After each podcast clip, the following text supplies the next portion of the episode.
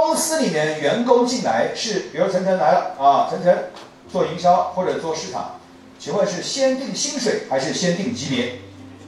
对，应该是先定什么？各位，级别。他是经理还是总监还是副经理还是主管还是高级销售？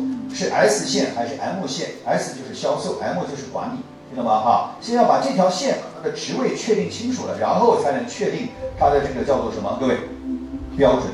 所以以什么定标？各位，以感定标。我们很多老板是这样的，啊，来一个人，八千吧，九千吧，你看，他公司缺少一个职级什么？各位，体系。